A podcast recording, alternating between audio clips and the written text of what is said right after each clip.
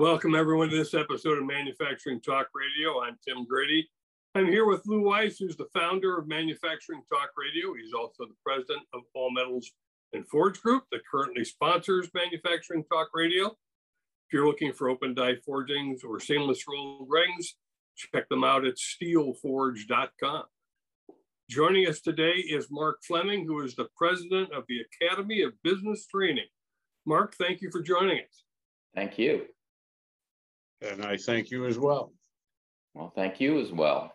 Glad to have you on the show. Give us an idea because it sounds really interesting. And I, by the way, I'm on your LinkedIn page. I encourage people to go to your LinkedIn page and read your post. It's a six minute read, learn a bit more, but share with us the Academy of Business Training.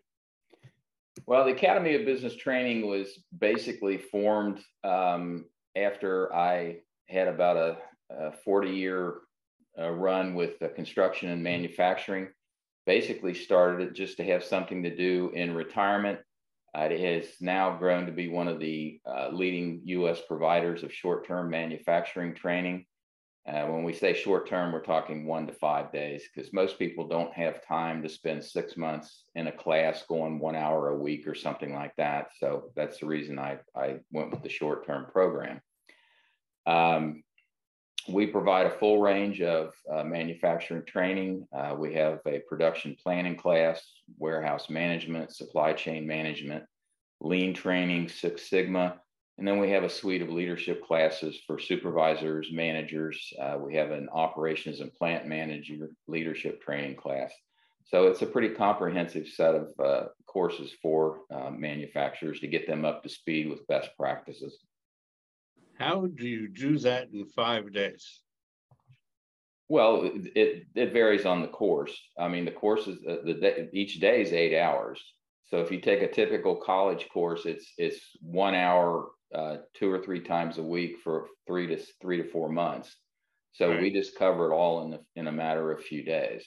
And you have to understand that college courses typically are set up for people that have no experience everybody that takes our course has generally 10 to 15 years of experience. So you don't have to explain the fundamentals to them. They know the fundamentals. What they're looking for are best practices.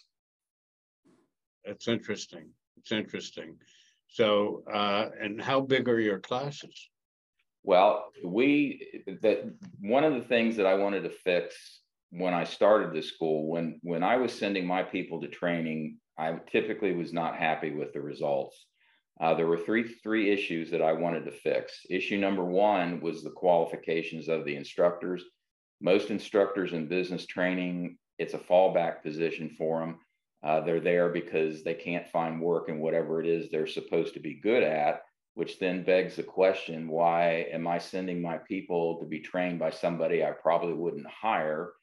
Uh, so the requirement to train here, they have to have a minimum of 30 years business experience uh, and at least five years in a senior management position for whatever course uh, they're teaching. Problem number two was class size. Uh, we'd send people to class, there'd be 10, 15, 20 people in the class. We even sent a group to uh, one class and there was 200 people in it. It was a Microsoft class. Uh, you're not going to learn anything in that kind of an environment. You can ask questions, you can't have your particular issues addressed. Uh, so, what we do is our public classes and webinars are limited to uh, four to six students. If we do on-site training, uh, we'll allow up to 12 with the under the theory that the people all know each other and are, are focused on the same problem. So you can allow more in a in an on-site group training. The third problem that I wanted to address was we would jump through all the hoops to schedule a flight, book a hotel, um, book a car, schedule somebody to fill in for somebody for the for the company to cancel the course a day or two before it was supposed to take off um, because they didn't have enough students. And uh, so the way I fixed that is we've never canceled a class in the whole 13 year history of the school.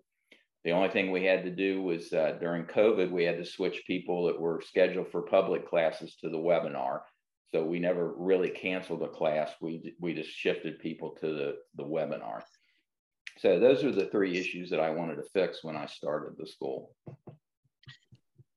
So you, you, travel all over the country? Yeah, we'll, we'll send instructors any place that's deemed safe by the US State Department. Um, biggest share of our, our training is done on site. Um, most, most companies want the, the instructor to be there. Uh, we usually the instructors get there uh, a, a, day or so early to, to get the nickel tour so they can see what what um, they're working with if they're doing warehouse management training to, tour the warehouse if they're doing production planning training to take a look at the production facilities their their production lines and how they're set up which gives them a better understanding of what the what problems the company is facing hmm. mark um, many of the uh, educational programs to skill people up contain a certificate that you can get at the end of the course or CEU's continuing education units. Does the Academy provide either of those? We do. Uh, on, on, completion of all our courses, you get a, a certificate of completion.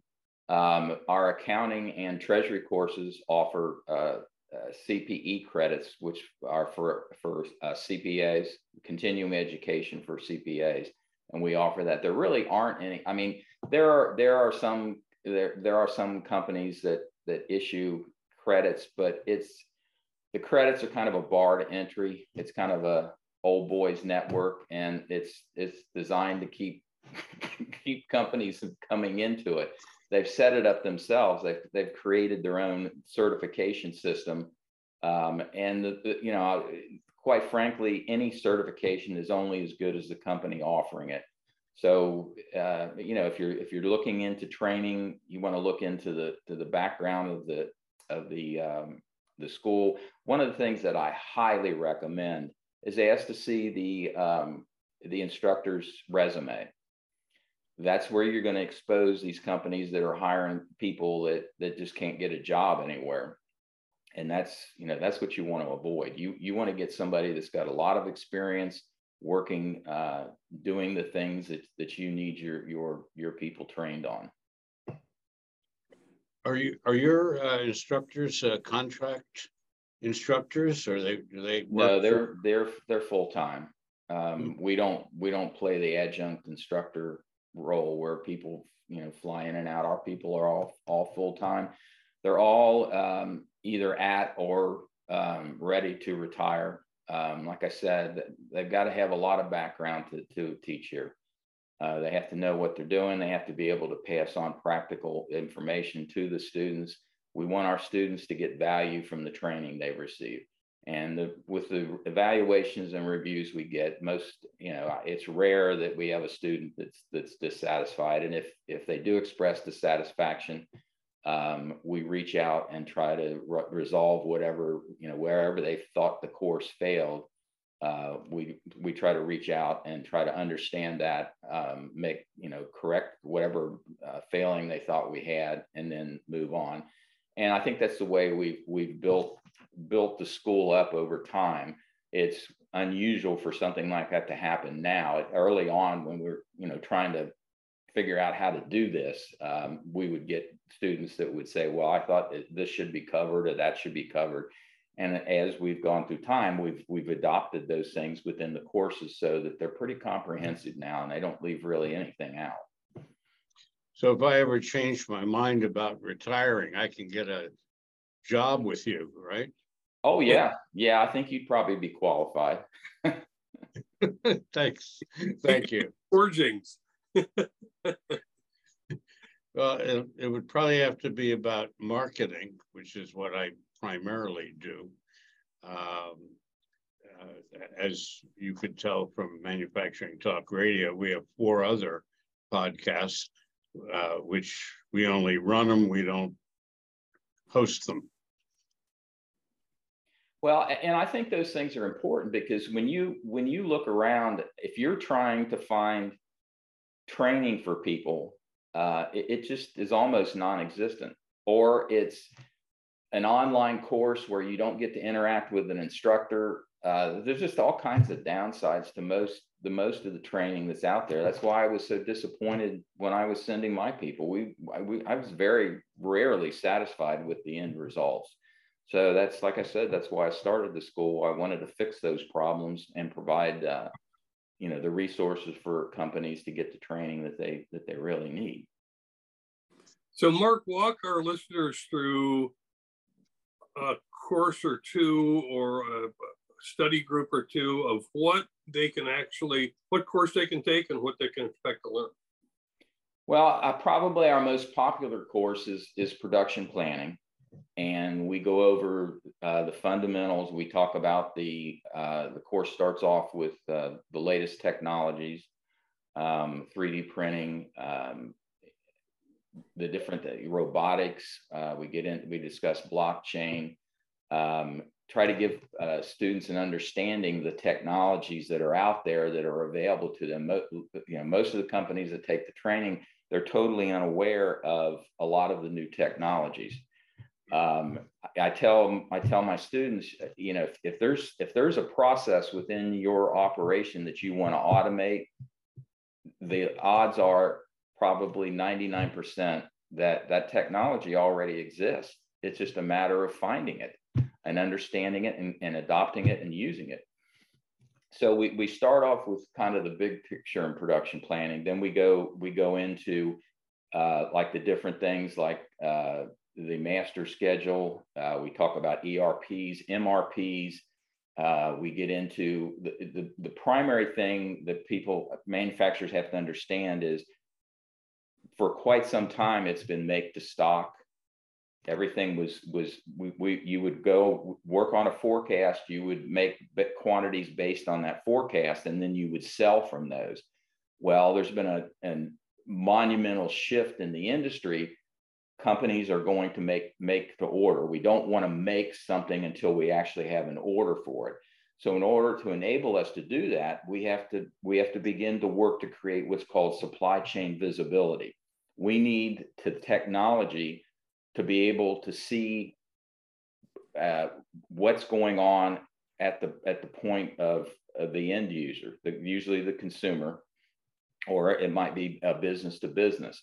Now you can look at the, you know, you can look at like Walmart and Amazon and the, the big national chains. They are in the process. They are in the early stages of this. They already have their their uh, cash registers, their their point of sale equipment where where the sale takes place. Everything is barcoded. It's scanned into that system. That system then uh, their distribution center can get in there and pull that information out uh, and then restock overnight or, or every few days so that it reduces inventory at the retail level.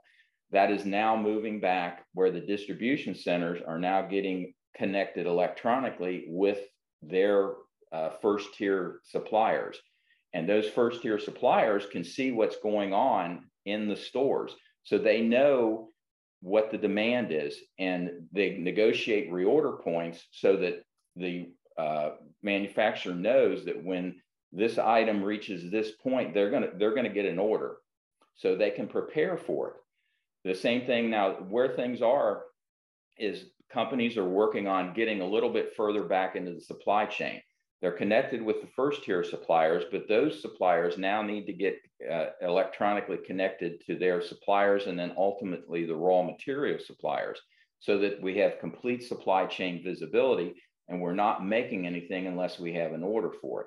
So going from this make to stock environment, which was supported very well by an MRP, a materials requirement planning system, those don't work so well in a make to order environment. So when we go to make to order, we have to switch to what is called production activity control. And it's a whole different process. Uh, we have to kind of change the way we do business. And, and that's what we teach in the production planning uh, class getting ready for this transition to complete supply chain visibility. Uh, we have the next most popular course we have is a warehouse management course, and we teach you know warehouse best practices on how to maintain your your warehouse using ABC classifications. Um, we recommend people get uh, what's called a labor management module. for their ERP and the labor management module uses uh, barcodes so that every every action that occurs in the in the warehouse or on the production line is tracked by a barcode. So if in the production system, for instance, let's say you have a, a machine breakdown, well, when that happens, the operator is going to enter a barcode, entering a reason why that machine stopped working. Like it could be a you know a jam, um, pre you know premature failure, something like that. All of those things are collected by by the new uh, the new systems, so that you can you know have a really good handle on what's going on in your in your production uh, facility and in your warehouse. So those are our two most popular courses. So in, in the broad context, this is AI living and breathing. Well, you do need you do need AI because you've got so much data coming into those systems that that it's just it's too overwhelming for people to to sit there and try to make sense of it. So the the the the data is collected through. I mean, you know, you've got uh, probably in any given day, you've got thousands upon thousands of barcodes being entered telling that system everything that's going on in the in the production facility in the warehouse uh, you know orders are coming into it accounts payable is using it accounts receivable is using it so it's a massive amount of data so you have to have the you know the the artificial intelligence systems in there to make sense of it. And then it takes all that information and puts it on a dashboard so you can see what's going on in within your facility at you know at any given moment. I love ai oh it's incredible. It is. It's absolutely incredible. Elon musk is not a big fan though as of a week or two ago. Well i understand i understand where he's going because i think it you know ai does need to have some controls placed on it you can't just let it let it run rampant because then it then it starts to become invasive um, and starts to enter, you know, starts to interfere in in our personal lives, and I don't think anybody wants that. Mark, I'm just curious if in the production planning course you get into, without particularly recommending, but discussing the different suppliers of software that manufacturers can reach out to when they're looking at their ERP or their, their MRP or their PAC system. Well, we do go we do go over some of the the products provided by a, a lot of the different software companies. Uh, we we talk about the the 3D the, the various 3D printing uh, manufacturers. We we do expose students to the you know the the, the uh, market leaders, and at the end of the course, we give them a, a sheet that that uh, lists all the major suppliers of the different types of systems um, at, uh, when the course is complete. So you don't sell, I'm sorry, you, you don't sell software. Uh, you just recommend what might be best. Well, practice. we we we actually don't recommend anything. We we make students available of what's out there, and then encourage them to reach because they need to find something. One of the biggest mistakes I see when when I do consulting with manufacturers is the front office, senior management will investigate these ERPs, these different software systems, warehouse management systems, and they'll pick the one that they think is best. The problem with that is, is it may not work for the for the way that they do business. So one of the things that I mm-hmm. strongly encourage everyone, if you're going to be buying new software or new hardware, make sure that you involve the people that are actually going to be using it because they can alert you to, hey, this thing doesn't do what we need it to do. Or if we get this, we got to change the way that we're doing things to accommodate this system, which is the last thing that you want. So the proper way to buy these things is to figure out is, is to get your house in order, to get your get your practices down the way that it works best for you, and then find software or hardware to support it, not the other way around, which is a you know a huge mistake. Our uh, our primary business, All Metals and Forge Group, in 2004, uh, we wanted to uh, bring in uh, a, a CR CRM type system, and we what we found was that a lot of these systems, you have to run your business the way their program works. Exactly. And And, and it, that's that's the didn't work. That's backward of the way to do it. You you figure so out how we, you want to run your business and then find something that will support the way that you run your business because there there are dozens and dozens of these things out there. You're you're definitely not locked into the to the one. Now one of the best resources for finding these things is your trade association. If you're a member of a trade association a lot of these associations have gone together and uh, hired these these companies to make a system that works for that particular trade. Right right. We had uh, when we were going through that, we determined in 2004 that there really wasn't anything out there that would help run our business. So we went through the incredible expense of creating our own in-house system that to this day every month we're making alterations, fix this, add this. Can it do this? Yes, it can. If it can do this, can it do that? Remember that one, Tim? Oh, you're famous for that. yeah, it can do this, can it do that? And that winds up costing you a lot of money. But the good news is that we had AI before it became normal and uh, commonplace. Well, and that's the nice thing if you if you purchase through a trade association, all of those development costs, all of the upgrade costs are all shared among the members that are using that system. Um, right. Most of these systems now operate in the cloud, um, where you don't have any on-site servers or anything like that to have to deal with. Well, Mark, we are short on time and we really appreciate you sharing this with us. I think it's incredibly important that our listeners know how to get a hold of the Academy of Business Training. So, what's your website address? academyofbusinesstraining.com. Real tough to remember. All right.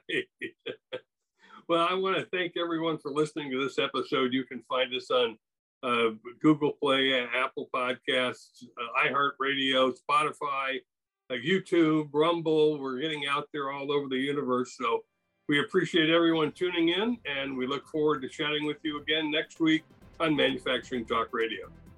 And thank you, Mark. I appreciate it as well. Well, thank, thank you for the opportunity to share things with your audience. Thank you very much.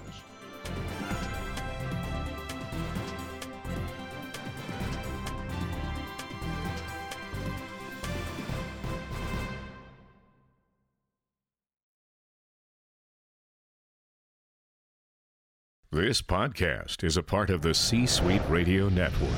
For more top business podcasts, visit c-suiteradio.com.